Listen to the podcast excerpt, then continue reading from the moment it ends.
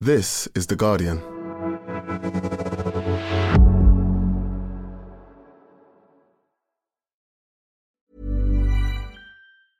Finding your perfect home was hard, but thanks to Burrow, furnishing it has never been easier. Burrow's easy to assemble modular sofas and sectionals are made from premium, durable materials, including stain and scratch resistant fabrics. So they're not just comfortable and stylish, they're built to last. Plus, every single Burrow order ships free right to your door. Right now, get 15% off your first order at burrow.com slash ACAST. That's 15% off at burrow.com slash ACAST.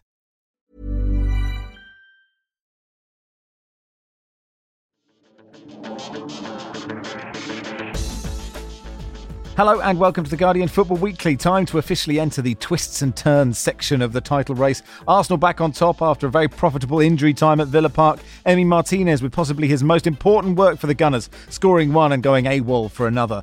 Meanwhile, just when you thought the Man City machine was clicking into gear, Chris Wood steals two points away from them after Pep's men are wasteful at the City ground. Even Lord Panic might have hit the target with that Haaland chance. A disastrous few seconds for Nick Pope means he's out of the Carabao Cup final. Enter Loris Karius. Could Liverpool's win at St James's prompt a dash for the top four? Graham Potter's having a bad time, Marcus Rashford's having a good time, and Seamus Coleman begins the new statistic of unexpected goals. Spurs are somehow fourth, Fulham somehow win at Brighton, and Barry's surefire tips of the weekend, Wolves and Brentford somehow don't come off. There's some big sports washing on the horizon to worry about. A petition for Clay Davis to be at Bolton Stadium renaming. Nathan Jones gets his boots back on, and we've got some banging drum and bass to look forward to. All that plus your questions, and that's today's Guardian Football Weekly.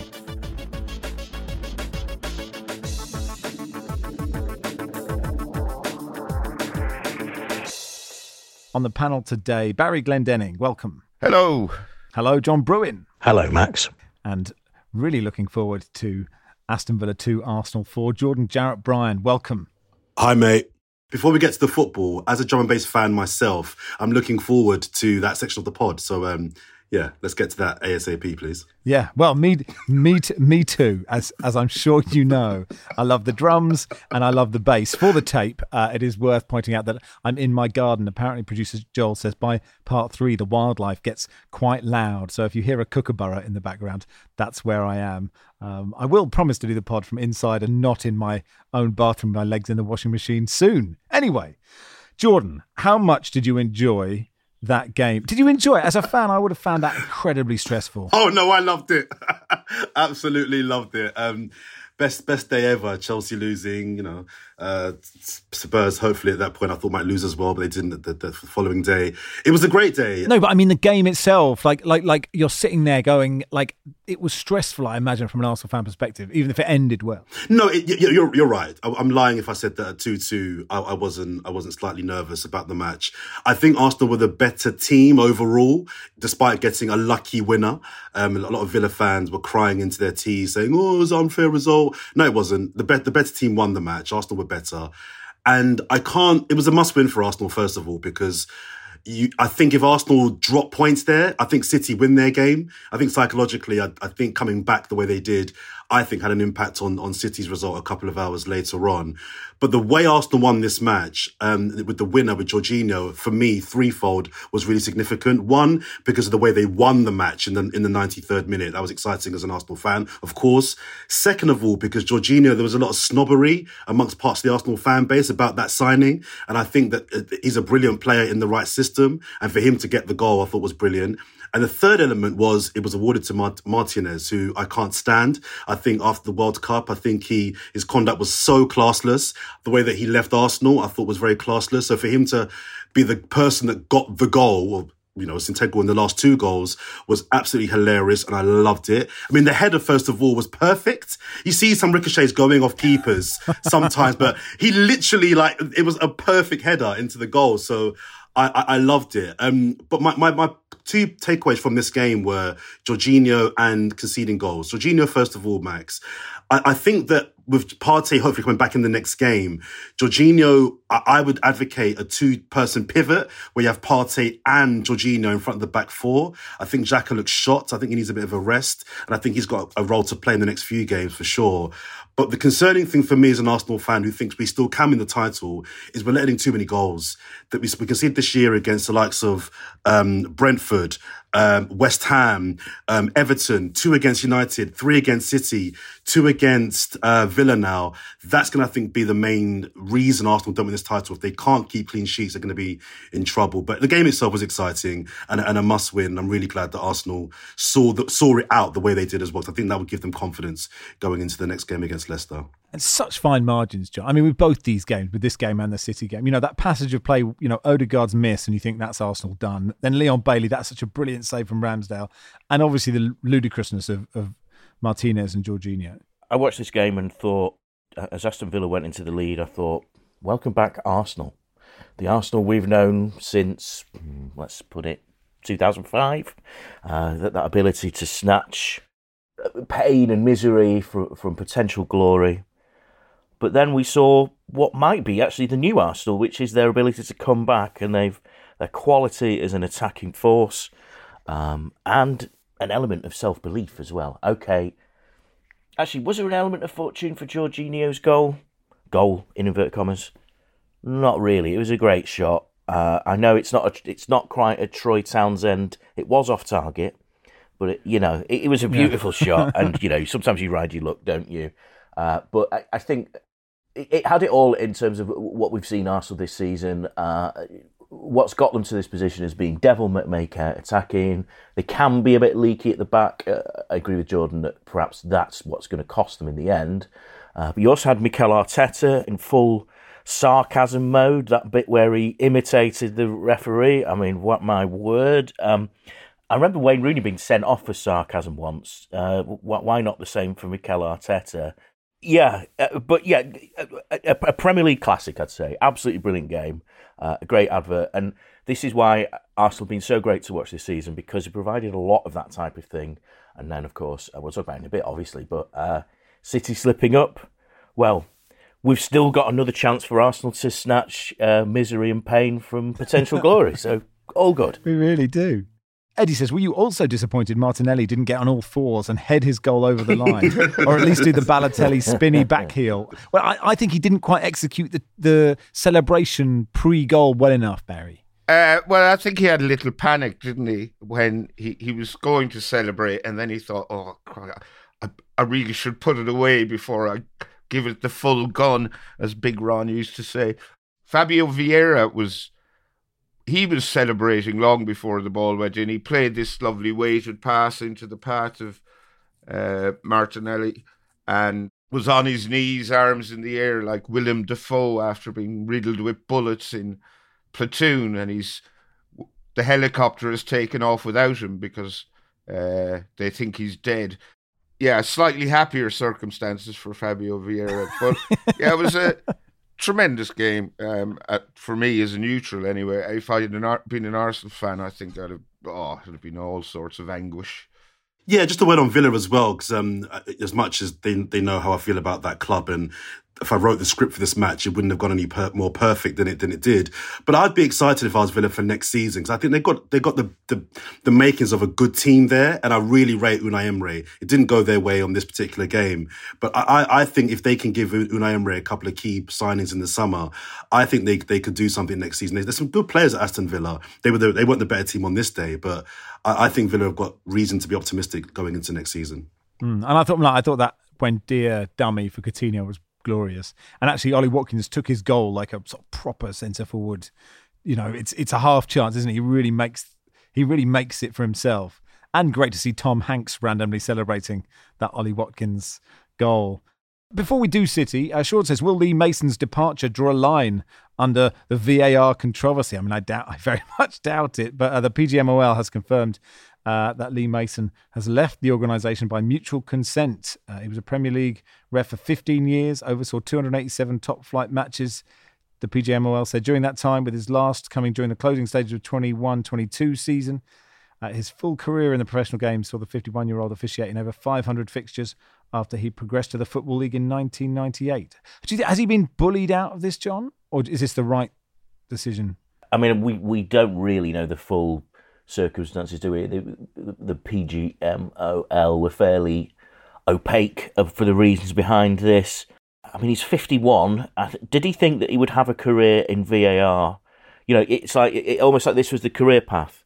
your, your referee till say you're 51, and then till you well, what's the retirement age these days? I don't know. 95. 70, 75 95. or whatever it is now, yeah. Um, that you then get a nice, comfy sharing of VAR room. But it appears that uh, this is a even more testy environment, which which does concern me. I mean, uh, one of my worries when VAR came in was that uh, certain managers would have VAR dossiers on who the, the bloke in the video room was. And uh, I think pinpointing one person for mistakes in which it is supposed to be collective effort, that does concern me a bit. But maybe Lee Mason just thought, I've had enough of this, uh, and maybe has a haulage farm on, f- firm on the side and is going to do that instead. I don't know, but uh, it does feel, feel strange that someone walks away at, well, what I now probably consider quite an early age.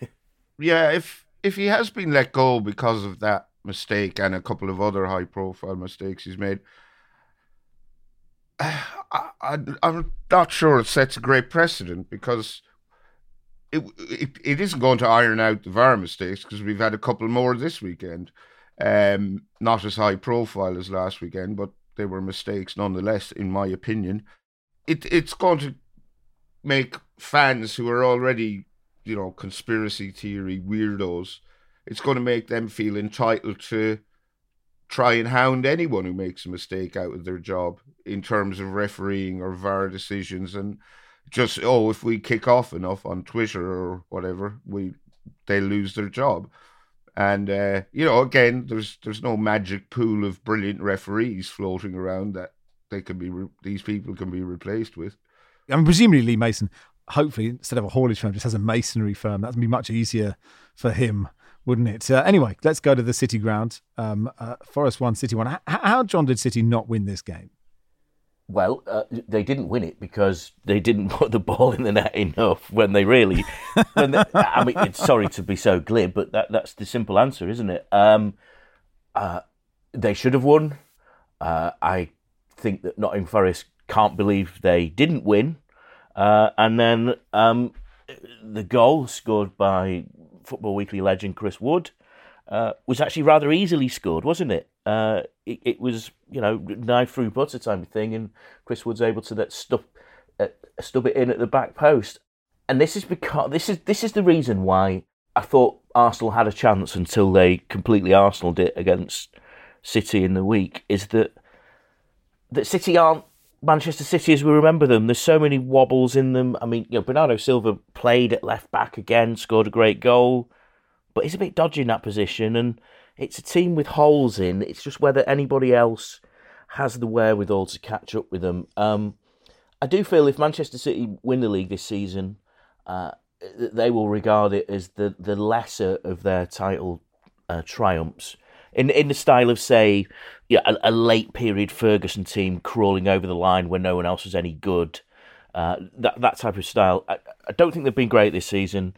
Haaland was guilty of a couple of misses. There was that weird bit where Phil Foden thought, "Mm, well, should pass it to Haaland instead of scoring. Now, what does that say? What does that say? Yeah. I mean, like we could play amateur psychology, of course, but that was a strange moment. And there's Phil Foden, a player who is a little bit out of form, isn't he? Yeah, and hasn't actually played that much, Foden. But you're right. He's sitting there going, "I know I have to pass this to Haaland, but I really could score a goal. Okay, I'll pass it to Haaland. Oh, it's all it's. I failed on all counts. Yeah, and he was laying flat on the floor, just like, "Oh no, yeah. this is why I'm not going to get in the team next week." That possible penalty, or was it? I don't know if it was inside or outside the box. Actually, Joe Worrall on Haaland, Barry, seemed vaguely pivotal. Uh, well, Pep got very exercised about it. I thought at the time that Worrall hadn't fouled Haaland and then watched a couple of replays and still thought he hadn't fouled him. You seem to think he did. I'm I'm open to uh, persuasion. If Haaland did go down without being given a little tug or a little shove, that would be very weird. You'd think his natural instinct would be to score. I don't think there were many pivotal moments in this match. You know, Keylor Navas saved brilliantly from that Laporte header from point blank range. You know, the, the Haaland misses, the Foden miss. So they're all pivotal moments because Manchester City needed to score more than one goal as it happened. And, uh, I mean, I, at the risk of going full Ethan Pinnock here, that Forest goal was brilliant, even though it was just a back post tapping. Like, there's about 20 passes in the build up, and not no City player got a sniff of the ball. So hats off to Forest uh, for being able to score a goal like that against one of the, the best teams on the planet. Yeah, Luke says, where do you think the best place is for Steve Cooper's statue in Nottingham? I mean, they're unbeaten in eight at home, and a lot said about teams at the bottom. John is, you know, make your make your home ground a fortress. Obviously, I mean, fortress, fortresses are probably a bit passe now, aren't they? Given like drones, etc. Probably it's probably quite hard. Like it's not going to be that useful to have a moat, is it? But anyway, building, you know, got to make it a fortress. And Steve Cooper has done that. They're so different at home, and actually, that the atmosphere at the City Ground is pretty extraordinary as well. Is it more force? Is it more like firewall or something like that? Yeah, that's yeah, it. Yeah. fending off cyber attacks from from the yeah. Um, I think we come back to it again uh, Steve Cooper is an excellent manager that we've known since his triumphs with the England um, representative teams. Uh, and um, I just cast my mind back to this idea early on in the season that Steve Cooper would lose his job. I just wonder where Nottingham Forest would be without him. Um, you would suggest if we're into the awards season and it appears we are, then you know Steve Cooper's got to be well up there for doing a job most have thought impossible. Um, and um, I'm sure we're going to get onto this other chap. Graham Potter can't seem to sort out a, team, a squad of 35 players, but Steve Cooper can. So what does that say? Put, let's put an idea in Todd Boehly's head there, shall we? Oh, okay, they could do a swap, couldn't they? All right, well, let's end part one and let's start part two with Chelsea then in just a second. Finding your perfect home was hard, but thanks to Burrow, furnishing it has never been easier. Burrow's easy to assemble modular sofas and sectionals are made from premium, durable materials, including stain and scratch resistant fabrics. So they're not just comfortable and stylish, they're built to last. Plus, every single Burrow order ships free right to your door. Right now, get 15% off your first order at burrow.com slash ACAST. That's 15% off at burrow.com slash ACAST.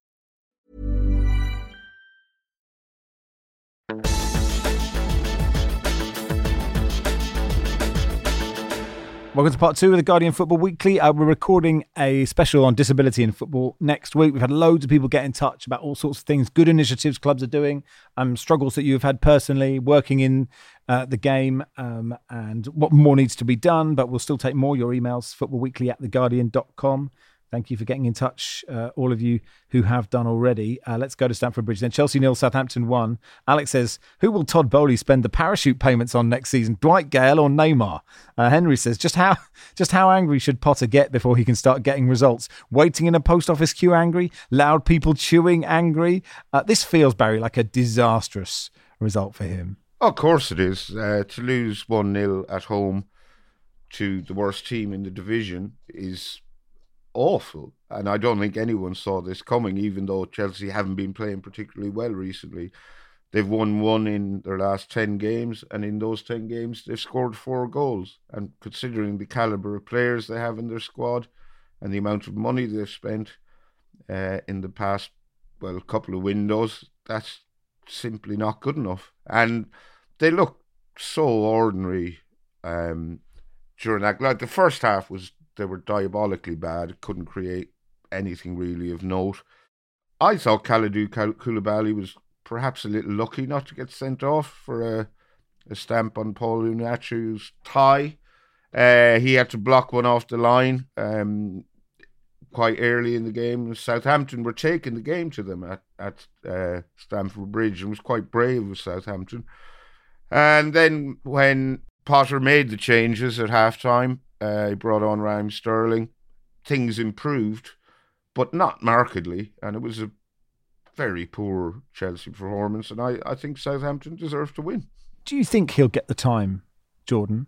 That that Todd Boehly seems to think he's going to get. I I'm, I always think managers deserve time, and I'd like him to. And I don't think it's an easy job with that many players. I don't even know what you do at training. How do you decide who should get in the team? You've got so many attackers. It's really difficult.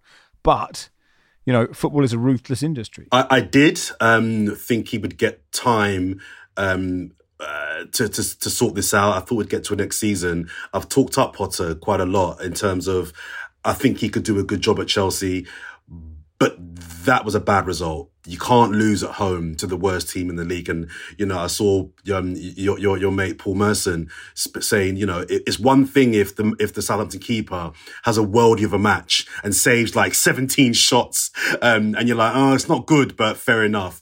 He didn't, he didn't have that match. I, I think the Champions League tie could ultimately decide whether they stick with him or not. I think if they go out to Dortmund and go out quite badly, I think I think he could be in trouble. I don't think he'll make it to the end of the season regardless. I just don't see now how he turn that around. But something I want a point I want to make about Potter as well is I often hear a lot of people talking about, oh, well, look at look at Arsenal and Mikel Arteta. You know, look across London and they went for a bad period and he's turned it around. And I think to myself, well, yeah, that's true, but that shouldn't be the reason that that that Todd Boehly doesn't fire Graham Potter. If he feels they've made an error, if he feels Potter's out of his depth, if he feels that he can't turn this around, he shouldn't be bound by this idea that he may turn it around given time because you, you, you just can't you can't work like that. It's working at Arsenal, but it, it might not be working at Chelsea. So I don't think he should be forced to stick in with him just because it's the you know the seemingly nice thing to do. And there's an example across London where it has worked. I I, I do fear for Potter. My biggest concern for Chelsea also as well is I don't know what they're trying to do. When I watch Chelsea play, I, I can't work out what they're trying, how they're trying to play. At least with re- referencing my manager again, Arteta, it was bad at some points, but I could always see what he was trying to do. At 33 players, what do you, as you mentioned, how do you even do a training session with 33 players? I don't know how you even coach that. So I've got some sympathies, but you can't lose at home to Southampton at home. That that just can't happen. You just go 16 aside, and you know Mudryk, you put on the you put on the bib, and you're just a magic player, and that's it. I mean, I think the interesting thing, John, isn't it, is that there've been so many Chelsea games where they have created, and that, and it has been well, actually, you know, they're not far away, but this wasn't that. No, it wasn't, and and the one one thing that Graham Potter's got against him is that uh, I, I, listened to the, the, radio broadcast of this, and um, as uh, you know, John Southall, whoever the, the, BBC reporter was signing off, uh, you could hear people grabbing the mic uh, or leaning over into that press box at Chelsea, you know, which is very close to the fans, and shouting like, "Get him out of our club!" Which you know, get and. I mean, listen, I, have seen that done with, uh, you know, Arsene Wenger, and it didn't work. But um, in this case, uh, the position appears precarious. Can we mention actually Southampton uh, to say? Please do, yeah. Yeah, well done. Uh, a good result. Um, now, uh, uh, the week before, I saw Southampton Wolves, which is obviously the final game for Nathan Jones.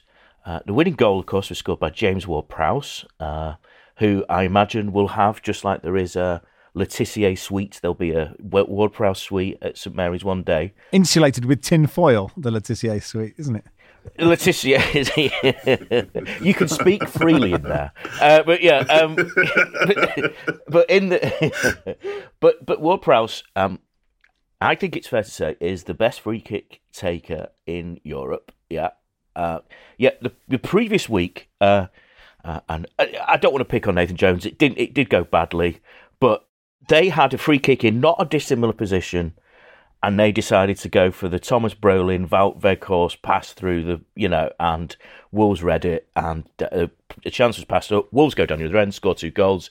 This time, Ward Prowse uh, is in that position, takes a free kick, scores. Southampton win. That's how easy sometimes football can be. Obviously, that's a fairly facile example, but I do think actually within that squad there is some talent uh, with whoever the next manager is going to be to work with. Um, so credit to them that you know they've, they've got points on the board, and actually uh, they would have looked at Chelsea and thought we could get something out of this, uh, but perhaps not with. Um, I'm not sorry to mention him again, Nathan Jones sorry, producer producer Joel's going to kill me for doing this, but I just wanted to make a final point going back to Graham Potter. I'm fascinated by the media talk around how he's conducting himself and how you know he's not demonstrative enough and he's not he's not looking like a Chelsea manager and he needs to be a bit more angry. He needs to be not so nice. And I just wonder as members of the media what role do we think we're playing in the perception of him and how he should be. I'm really interested in this whole idea that because post match he's saying things that we don't perceive to be the things that a top manager says, that should go against him, even if what he's saying is true. Um, I, I, I find that quite interesting. I wondered if you guys have any thoughts on. Uh, yeah, sorry, John. Yeah, I think uh, that you know, I, I know quite a few people that report on Chelsea, and um, Chelsea needs a, a rock star manager. Thomas Tuchel was a quote machine. Jose Mourinho, obviously, the ultimate quote machine. Uh, and and and, and he, the, the the, the, reporters and uh, uh, around that club have become used to somebody. Graham Potter is someone that Anis answers honestly. Though, is it always honest when it's you know when the the answer is Graham, you've lost to the bottom. Uh, how do you say? Well, we need to improve. It's not enough, really. He, they need to see some element of firebrand, if only to sell papers and get clicks, but also uh, to, uh, it's this big thing in the press, isn't it? What sort of message have you sent out to your players, that team, uh, you know, the FA, or whatever? Well, Graham Potter is sending out no sort of message other than just answering questions fairly glibly. Now, no one doubts his intelligence as a person, but clearly he's either a shy man or someone thinks he's possibly above that type of talk. Well, in the our league, it doesn't really work, does it? And uh, so what you're saying, you've got to. You so what you're saying, you've got to play the game, right? Because it's obviously completely ridiculous. It's it should have no impact on your players if you punch Geoff Shreeves in the face or if you go completely wild at you know yeah, absolutely yeah Patrick Davison, right? It's completely irrelevant. Like because what you do in the dressing room is different, but you're saying if you play the game, then you sort of give people what they want, and that would actually be intelligent. Yes, part of being paid, you know, three million a year or whatever Graham Potter receives is being that guy, being that front man. And in the Premier League, it's not like um, you know we had Antonio Conte, didn't we, saying that in other in other leagues, the someone else does the talking a lot of the time. You'll have a club president, and maybe in the NFL, it'd be a similar approach, but as a Premier League manager, you have to be the front man. You have to go out there. You have to talk yourself through takeovers, political issues, all that type of thing in the manner that we've seen, you know, the, the greats who like Wenger do. And in Graham Potter isn't that guy. Graham Potter is a good coach. We know that. Uh, but unfortunately, his coach performance isn't that good, and his media performance aren't, aren't that good. And what does that add up to? A manager who's failing publicly. I don't take any pleasure in that, but that's that's the perception that we've got to gain from it. He'll be at Spurs next year. I guess he should have said he was the most aggressive man in Europe, and that you know he he he could have just settled down in Ostersunds and married a nice. Was that where he was? Norwegian girl, you know. Uh, Swedish should have done. Swedish, all Swedish, the same. My all apologies. the same, aren't they? Uh, my my apologies. Uh, John says, has any interim manager ever dressed more like they oh. want the permanent job than Ruben Selles? and and it looked Barry like the players were really happy with him. Yeah, and that's dangerous territory, isn't it? History has suggested that uh, caretaker managers who are popular with the players, if they're given the job full time, it can kind of go south very quickly when they start realizing, oh, actually, he's not our mate anymore. He's he's uh, he's the boss. He couldn't have got his job interview. Off. He has made it clear he wants the job, and he couldn't have got off to a better start. But whether or not giving it to him would be a good idea, I have no, I don't know. I, I thought the, the jacket was maybe a little bit too tight. Yeah, the sort of zip up, zip up thing. He, he, he, probably, when he watches it back, as I'm sure he did, thought hmm, maybe I should have gone for the bigger cut there. But and, and, do you think the thing is with Nathan Jones? Sorry, Nathan Jones. Uh, is that his get up? I noticed this last week. Is that he was wearing this sort of like skin tight, almost like heavy metal style lycra tracksuit bottoms on the side, and I thought if I was one of the spandex, surely if it's heavy metal. yeah, well, yeah, it's spandex. That's right. Yeah, sorry, mate. Yeah, and so and I just thought if I was one of his players, I wouldn't want to want, look at that. Andy, speaking of Nathan Jones, Andy says, did any of the panel know that he's now at Cranborne in the Dorset League? Uh, yes, Banner, Saint Bannerman on Twitter. I thought this was a wind up when I saw it. Did some digging. It's genuinely true. Former Southampton manager Nathan Jones playing in the Dorset League for Cranborne, Came off due to injury after a few minutes. Uh, with the greatest respect, he says it just about sums the entire situation up. Uh, Cranborne FC's tweet: It's a goal early on. Debutant Nathan Jones puts a great cross in from the left, and Driscoll scores. I mean, fair play to the guy for going to the Dorset League and having a kickabout. I'm full of admiration for that. Uh, let's go to uh, St James's Park. Uh, Liam says, Hi, Max Barry and the gang. Last week, I was surprised to learn that Loris Karius was at Newcastle. I thought it'd be a great question to send in a Barry and Sergio Ramos at PSG, thinking not many people will know this. Oh, and now thanks to Nick Pope's handball, Karius has now been thrown into the biggest game in Newcastle's recent history. Matthew says, Are you all ready for the Loris Karius redemption story? Tim, was Barry as surprised as I was to learn Steve Harper is no longer Newcastle's reserve goalkeeper? And Ed says, If we agree that Spurs do not actually have need of Beaver's number, will Barry perhaps consider lending it to Newcastle United? I mean, that is the big talking point after the game. We'll get to Liverpool in a sec, Barry. But you've got to feel for Nick Pope. I mean, I don't know what he's doing, but the outcome is a disaster for him. Oh, absolutely. And he's been Newcastle's arguably their best player this season, one of the best players in the Premier League this season. Uh, had a rush of blood to the head, a bit of panic, and now he misses. He misses the uh, League Cup final, and I was briefly worried that Kieran Trippier might also miss it because uh, he got clattered while, um, in the aftermath of uh, Nick Pope running out of his area. I did know Loris Karius was at Newcastle.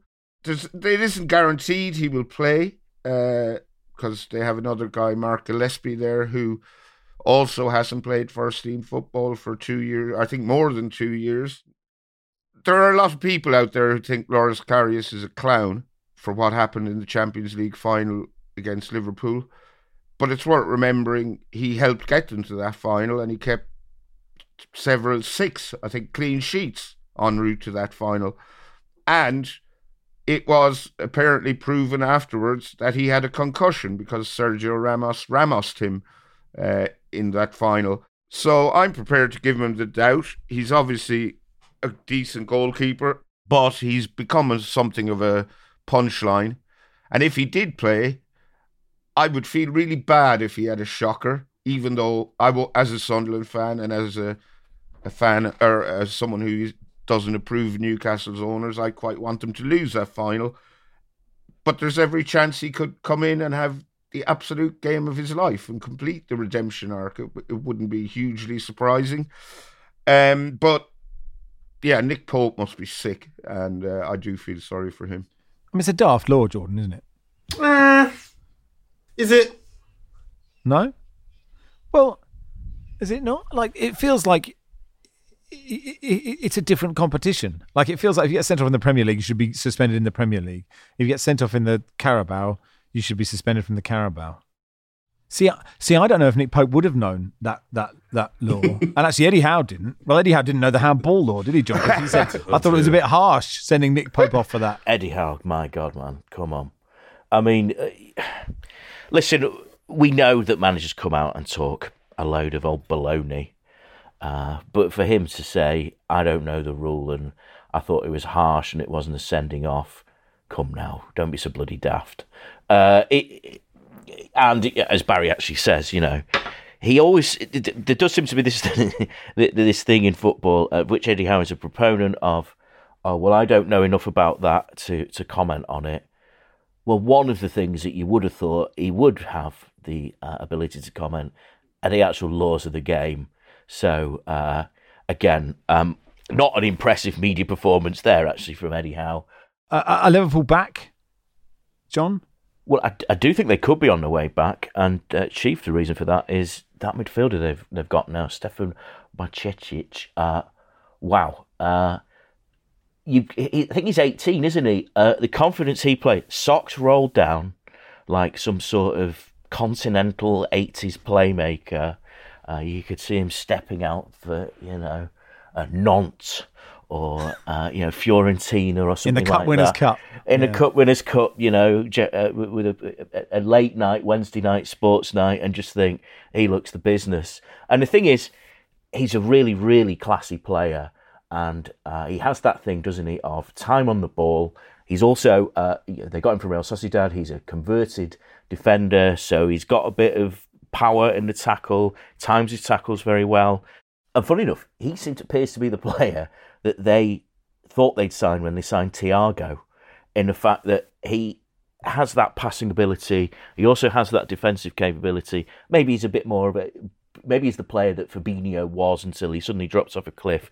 But he's really good. I suppose the one thing is you can't really rely on an 18 year old. But what a find he's been for Liverpool. Absolutely seems to have saved the season. Um, we await news on Darwin Nunez's shoulder injury because suddenly he looks confident. Uh, Gakpo suddenly looks like he's he's part of the team. Um, all is not lost with Liverpool, um, and I think you mentioned in the intro uh, that Spurs are, are in the top four. Well, if you were Liverpool, you would look at a team like Spurs and think you could get close to them. Before we move on, Christian Atsu's wife and, and children were at St James's Park. There was a wonderful um, reception for them. Christian Atsu was um, found dead under the earthquake rubble of his home in Turkey. Uh, obviously, had uh, a good stint at Newcastle as well as playing for uh, other clubs in the UK. There was minutes of applause. Um, he spent five years at Newcastle from 2016 to 2021. Um, periods of applause at other Premier League games on Saturday in his memory as well. Louise Taylor in The Guardian's written a nice uh, piece about him as well, which I would urge you to seek out. And of course, our thoughts are with his family and his friends, and uh, obviously with everyone else, uh, including some listeners who've got in touch about that disaster and who've been caught up in it. Um, and that'll do for part two, and part three will begin at Old Trafford.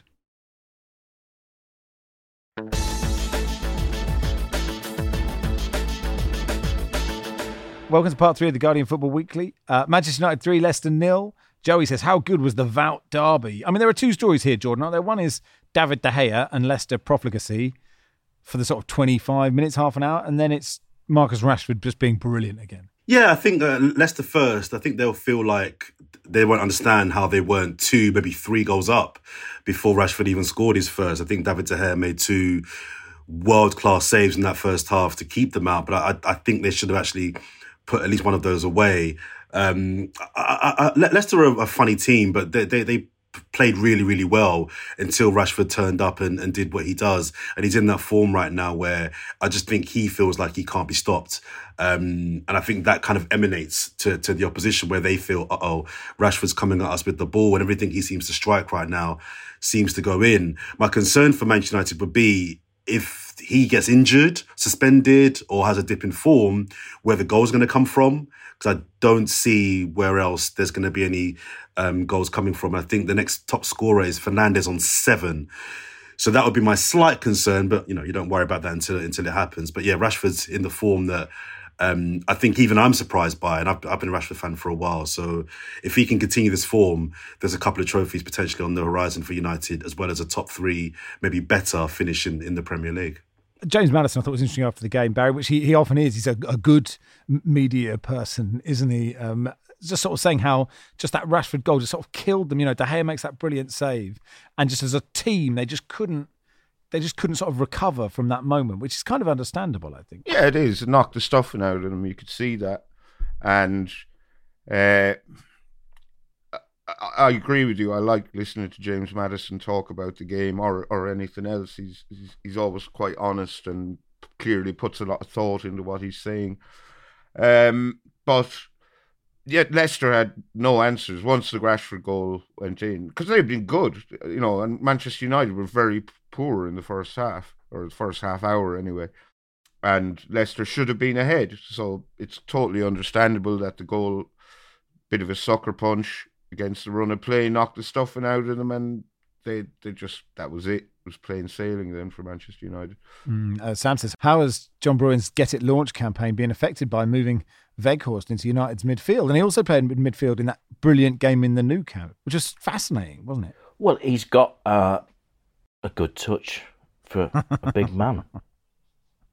Is that it?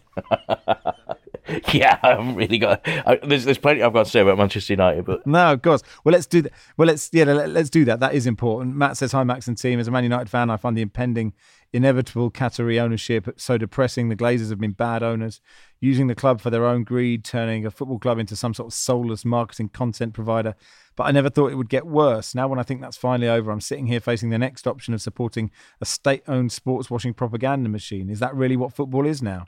I've slowly lost interest in football due to the corruption and acceptance of sports washing over the years, but I've held on to the fact that at least my club isn't doing that. I can't support Man United.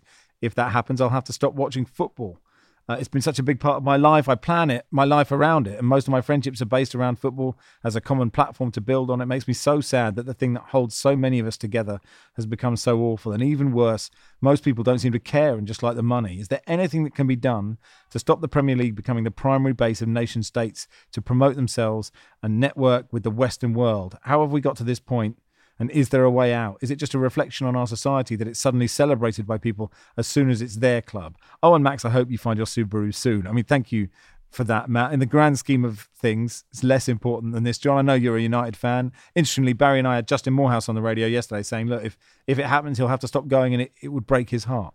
Yeah, I actually I actually heard that, and uh, I, and Justin goes to you know he's a season ticket holder, I know, and would be giving up a lot more than I have these days. But I, I cast my mind back to the Glazer takeover of 2005. Um, a lot of people I knew at the time stopped going to Manchester United as a result. They didn't want to put money into the Glazers' pockets. Now, the thing is, not enough of them did that, and it meant that the Glazers were able to last this long.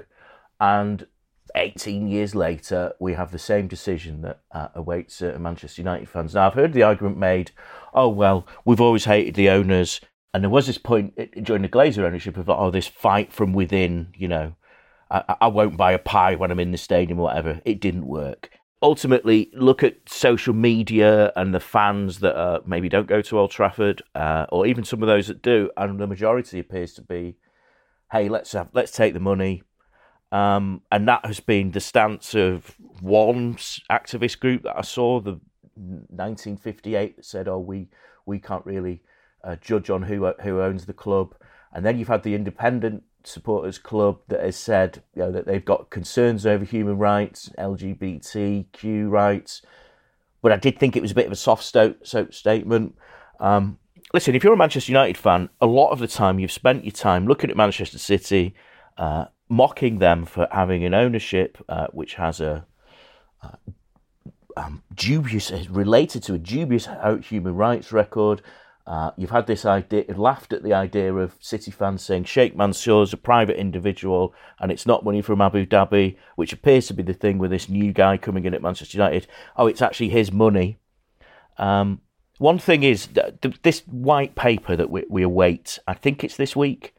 There's appears to be this thing that one of the, the, the things of this is that you have to declare where your income comes from uh, to take over a club, uh, and uh, in the case of Roman Abramovich, that probably would have prevented him owning the club.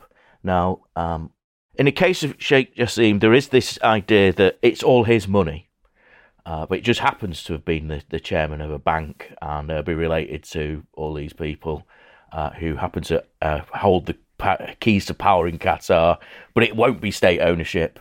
Uh, so we're back to that question we've got about Manchester City. It's dim, it's dingy, it's dirty. And I agree with Justin that really, uh, as a Manchester United fan, uh, you the, the, my instinct would be to walk away from the club because I don't really want to be a part of that. You know, obviously, in, as part of my job, I will still watch the games and I will still feel a pang for Manchester United. But you don't want to put your money uh, where that's going. And the, th- the thing about sports washing, we've had this idea of sports washing.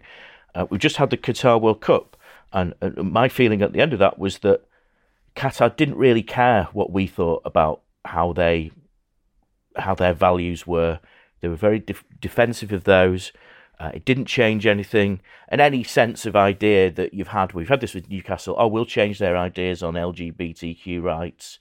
Uh, it hasn't changed anything really, has it? It's just about the money, and that's grim, grim, grim. I was going to say that I, I, covered this story of the weekend for work as well. And one of the questions that I put to the people that I, I interviewed as part of my piece was do we just have to accept that if you want to be competitive and win the biggest trophies, you have to have, we're long past having millionaires, even a billionaire, you need to have something akin to a state or state related ownership of your club. And uh, the, the, the, the answers were mixed. Some said yes, some said no.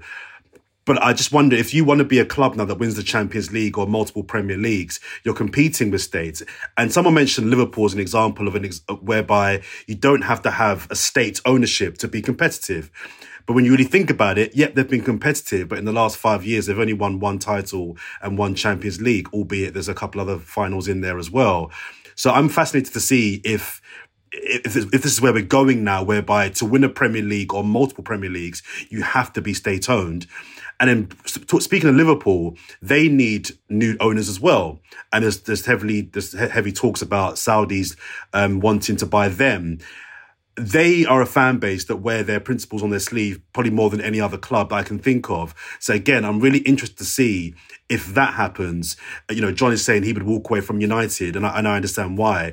With the Liverpool fan base, would they accept? Do you know what I mean? That sort of ownership run running their club. I'm, I'm keen to see that play out more more so than than this current Manchester United story.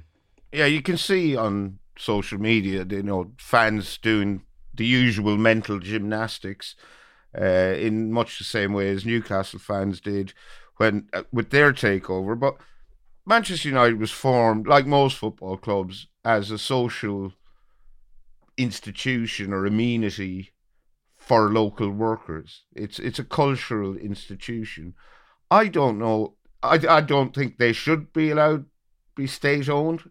And if I was a fan, I can't see why you would want to be owned by a state, particularly a state with such dubious human rights records as um, Qatar. I mean, I just I just don't get it why you would want that for your club. But I appear to be in a bit of a minority because the overwhelming evidence suggests that most fans just don't care a fan I spoke to said that United don't actually need to be state owned. They generate so much no. money themselves. They don't even need to be state owned to be competitive. So I thought that, that was quite significant and important as well. Um, yeah, so Sheikh Jassim's Qatari consortium said the bid plans to return the club to its former glories. It'll be completely debt free via Sheikh Jassim's 9 2 Foundation, uh, which is apparently named after the class of 92, which will look to invest into the football teams, the training centre, the stadium, wider infrastructure, fan experience, communities the club supports. The vision of the bid is for Manchester United to be renowned for footballing excellence and regarded as the greatest football club in the world. Uh, there was a really interesting piece by Rob Draper and Nick Harris uh, at Sporting Intel. Uh, in the Mail, explaining how we really know nothing about this guy, Sheikh Jassim. The PR company speaking on his behalf didn't actually know how old he was. Um, I mean, not that necessarily is a really important factor, but you sort of think they might know that. Obviously, there's this bid from Ineos owned by Sir Jim Ratcliffe as well. I think a question that I think is quite interesting, or, or that I'd like to explore somewhere sometime, I don't know, is, is like there's that thing where people just say you can't walk away from your club. You can't stop supporting your club, right? Of course you can. You, you and, can. And that's, you can. And you that's can. really interesting because I, I, I think so. I think you can, and I think it's but but the reaction you get is then you're not a inverted commas proper football fan. You don't get it. And obviously, for me, for me to walk away from Cambridge United would be different. I live ten thousand miles away. I don't go every week. It is different for say Justin, who's a season ticket holder. But you obviously can, right? Like like moral issues. Uh, if anything, it more it makes you more of a fan because I feel this strongly about my club. Agree. Agree. This is how strongly I feel about this club I love. Yeah, I'm always uh, I'm always annoyed by the way that football supporters as a group are treated like this bovine herd, and it's like, oh, the fans will be okay as long as they buy all the players. Well, not everyone. You're a human being first. You're a football supporter, you know, 25th, really. So maybe there comes a point where you have to think, what's more important to me? Morals, human rights, uh, you know, environmental factors, or is it my football team winning 2 0 on Saturday? Well, if you choose your football team, well, I know what I think of you. Let's rattle through the other Premier League games. Uh, a lot to get through. Not a lot of time. David says Seamus Coleman's goal was amazing. Surely he must now also wonder whether he could have been the Irish Ronaldinho. what have the panel learned about themselves far too late in their careers to do anything about? It was a brilliant goal, Barry. It was a fantastic goal and the highlight of a pretty bad game. Uh, he took it brilliantly. I wasn't sure he meant it first, but he says he did, and I believe him because he's a, Seamus wouldn't tell a lie. He gave it the eyes. Yeah, he yeah, looked. He did. Um, otherwise, a, what? A, a, pretty bad game between two bad teams, and I would still fear for Everton because they have nothing up front, and Seamus Coleman ain't going to do that every week. It'd be unlikely. I see. I think he meant it as well. I think he meant it one because he would know. He more than anyone would know that Everton would have no players in the box anyway. And he did. He did look. John, you're with you're with me as well. Uh, unbelievable. It's obviously it's Jordan out there on his own. You think he? You think he didn't mean that at all? No way. No way did he mean it.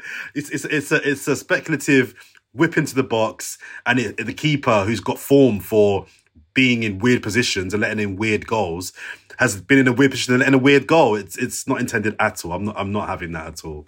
He's good, but he's not that good.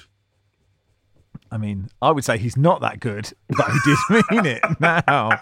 Um, uh, Spurs 2, West Ham nil. Um, dull first half. Spurs better in the second half. We've seen that before. Charlie says, on behalf of all Tottenham fans, how on God's earth are we fourth? I mean, that that goal actually, Barry, was sort of that's a Conte goal, isn't it? Wing back to wing back.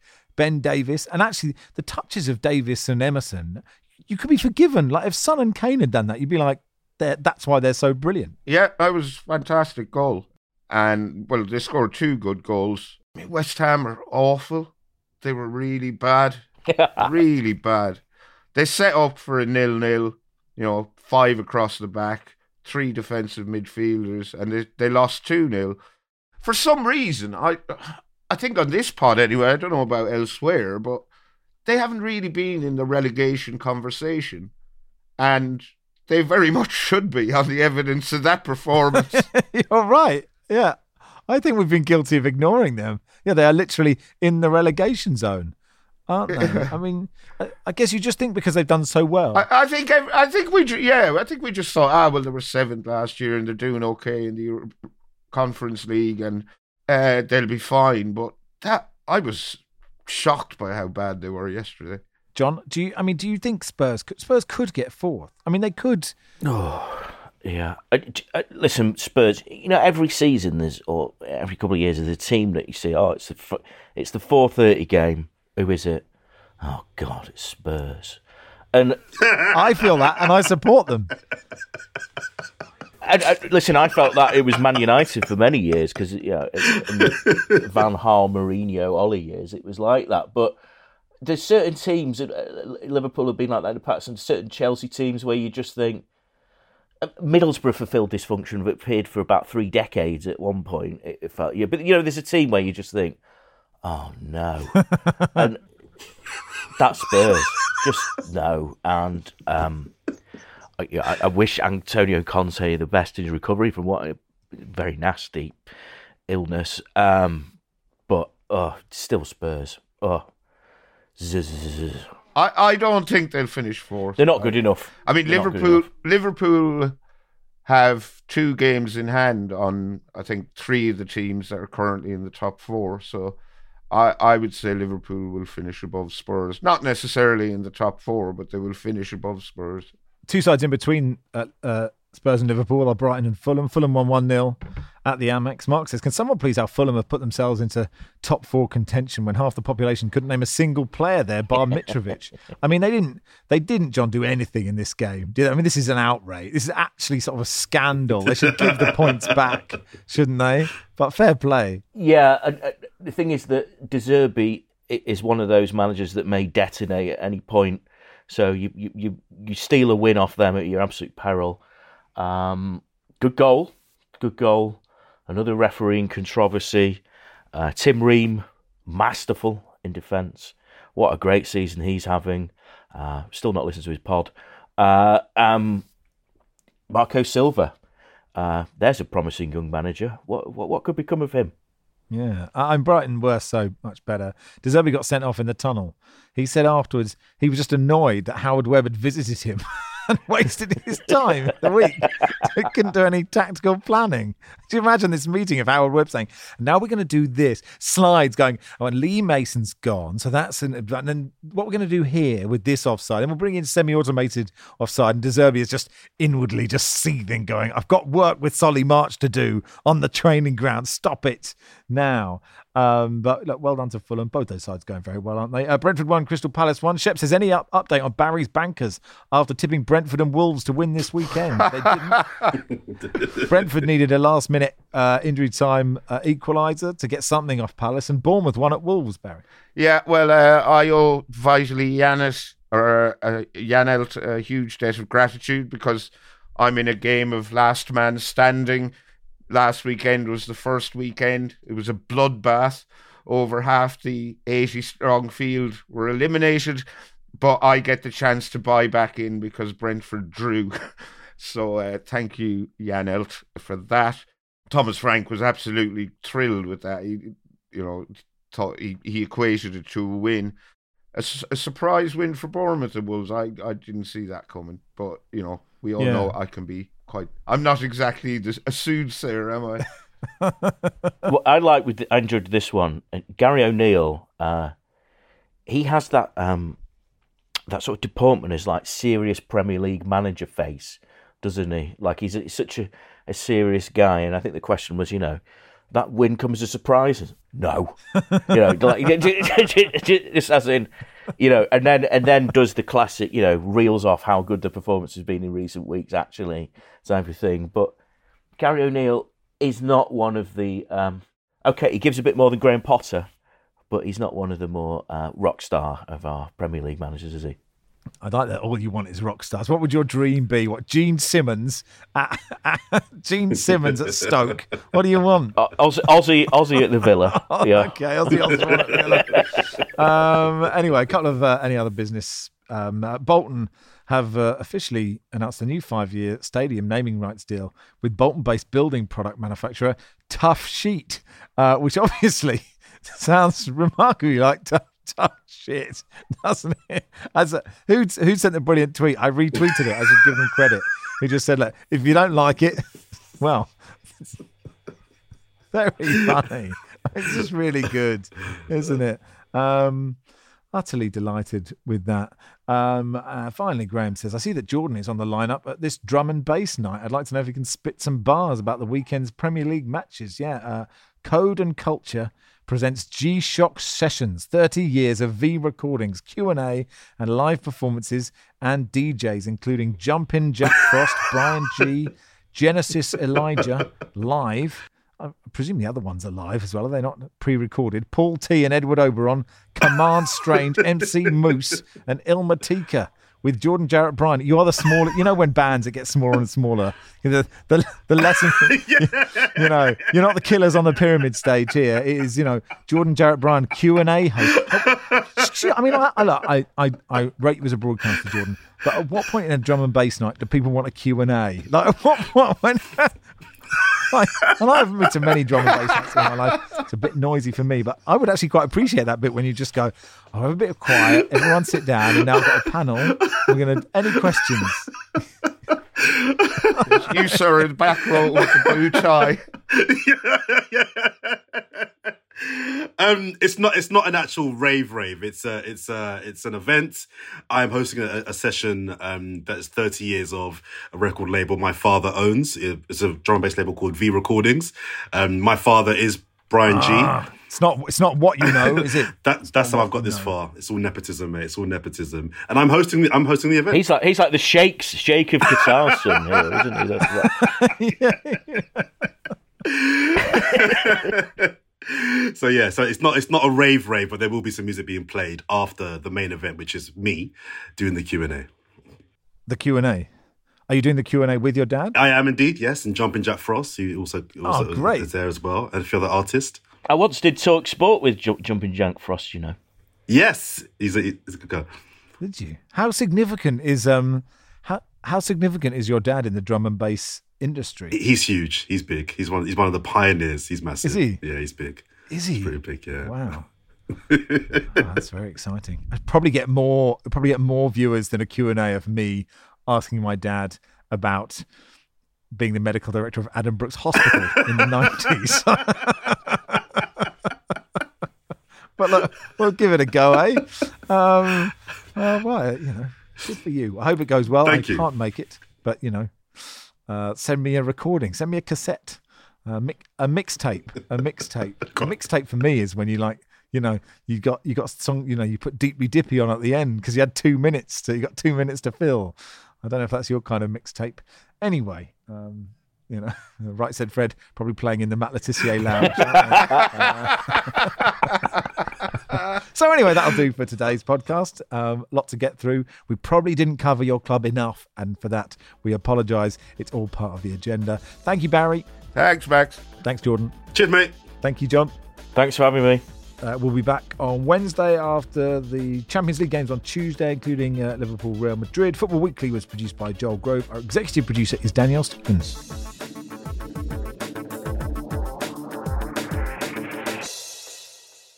This is The Guardian.